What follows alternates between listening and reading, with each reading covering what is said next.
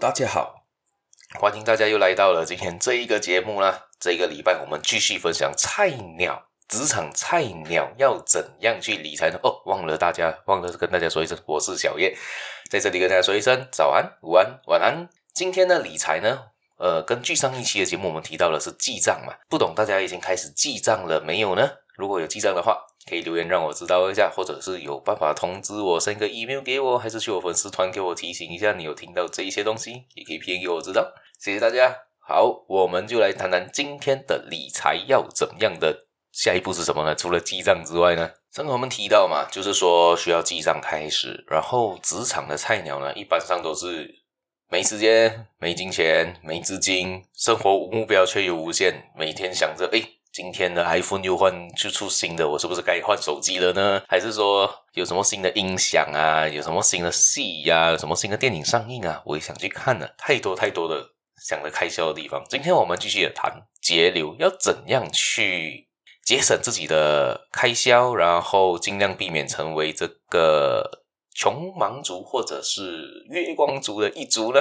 好，接下去除了之前我们提到的是记账嘛，接下去我们就是资金累积。我们要怎样去做资金的累积？第一，一开始我们的工资不多嘛，我们就需要累积足够的资金才开始去做投资。也就是说呢，这个资金其实也不用累积，一下子累积太多，我们才开始去做投资。对我来说的话是这样说啦。其实大家可以考虑的另外一个方向来看呢，也就是。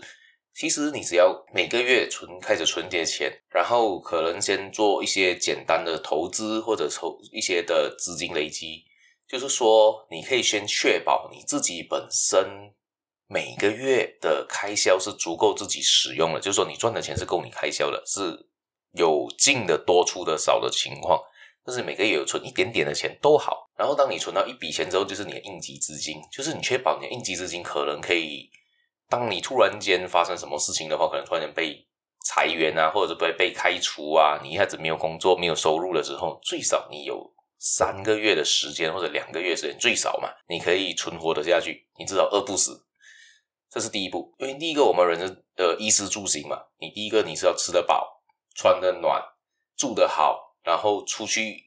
交通工具啊，或者是你有办法出到外面去去工作，这是基本的要求嘛。所以这些东西你已经有了之后，你就开始要累积自己的资金。当你保证自己的基本生活无忧之后，你才开始做投资。因为投资是有风险的，所以你我在这边也不建议大家去开杠杆啊，或者是去说借钱来投资。尽量的用自己手上的闲钱，也就这笔钱，好像去讲句不好听的话，就是呃，好像去买一个马票嘛，买一个 买一个福利彩票啊。去试一下自己运气的道理一样，当你今天拿了这一笔钱出去呢，你花出去的时候，你要先想着那笔钱突然真的是不见了，真的是输了，那笔钱也对你生活上是没有任何影响的情况上，那个闲钱嘛，所以当然呢，你这个时候你做投资是比较好的，用这一笔钱来做投资。假设今天你好死不死遇到现在的像像最近的股市啊，像最近的美国升息啊造成的那些问题呢，你。股票基本上都是大跌嘛，都是进入熊市的状态嘛。这个时候，你的那笔闲钱，假设不小心在这个时候输了精光啊，要输到一笔一分钱都不剩都好啦。这样子对你生活还是没影响嘛？你还是生活还是过得下去啊？这样子你就不必太担心啦。可能只是只是有一点伤心，还是觉得哇，我的钱输了好多出去啊。所以你要累积自己的资金，第一步你要先确保自己生活无忧，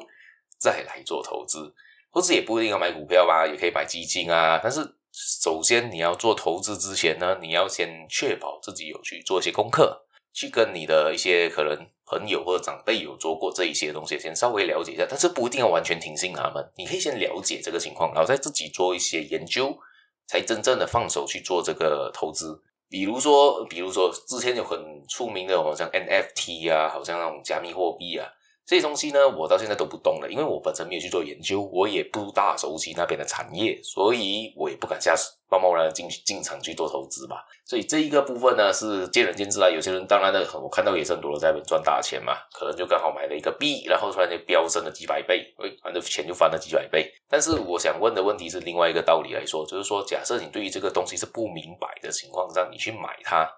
就等于你去赌博是一样的，你就赌它会不会起嘛？这个时候就是一个呃，如果你是用在你的生活费下去赌这一个赌注的话呢，好危险啊！假设今天真的是跌到一分钱都不剩的时候，这样子你是不是过不下去了呢？你是不是要借钱度日了呢？OK，首先这是第一步啦。